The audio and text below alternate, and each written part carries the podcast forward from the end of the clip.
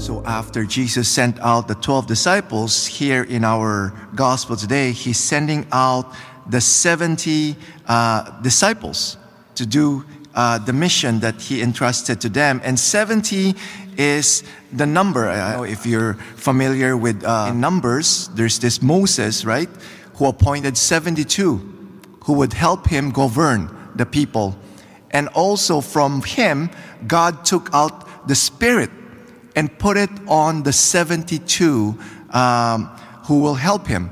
And with this, uh, uh, this, the seventy-two was given the gift of prophecy, to prophesy. So we see here, uh, Jesus is being the new Moses, right? He's sending out seventy to go out. So the seventy also uh, stands for the seventy nations. During the time of Jesus, we see here the anticipation of Pentecost, wherein uh, the disciples will, will receive the Holy Spirit so that they would proclaim the good news all over the world. Here in our gospel, Jesus sent them two by two. And uh, why, why two by two? Because we're, we're not called to do th- this mission on our own. And we see that, right, in Paul. Paul would never do a mission by himself. Because it's not, it's not easy to do a mission, right? Paul experienced rejection. Paul was persecuted. By himself, he would get discouraged and just stop doing the mission. But he was always with somebody else. Uh, I was sharing with you, I went with another parishioner doing uh, door-to-door. A lot of them didn't have the time. No, we're busy. But the Lord is saying here in our gospel today, whatever house you enter, first say peace to this house. And if anyone is there who shares in peace, your peace will rest on that person. But if not, it will return to you.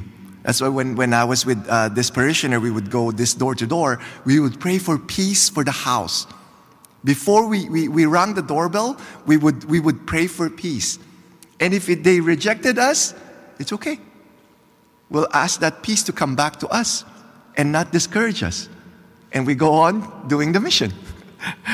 Another thing also is uh, why we need to go by pairs is that when Jesus, Jesus said here, right, I'm sending you out like lambs into the midst of wolves. It's dangerous, okay? People could beat you up. I was uh, doing street evangelization with another parishioner, and uh, so we went to Rideau Center, okay? And then from Rideau Center, we went to Spark Street because there's a poutine fest there. Of course, I love food. I went to the... and on the way, and, and I was like, Lord, Lord, uh, lead me to the people that uh, you want us to, to, to evangelize. And I was like having some pain um, on my left knee, okay? And it's not my pain. It's called sympathetic pain, okay? The Lord will give you that pain and let you know that He wants to heal somebody else who has that who has that pain. So I was like looking for people like maybe uh, with a cane or in a wheelchair, and I couldn't find one on, on Rideau Center. And then on the way going to Spark Street, there's a uh, underpass, if you notice that. There's an underpass there.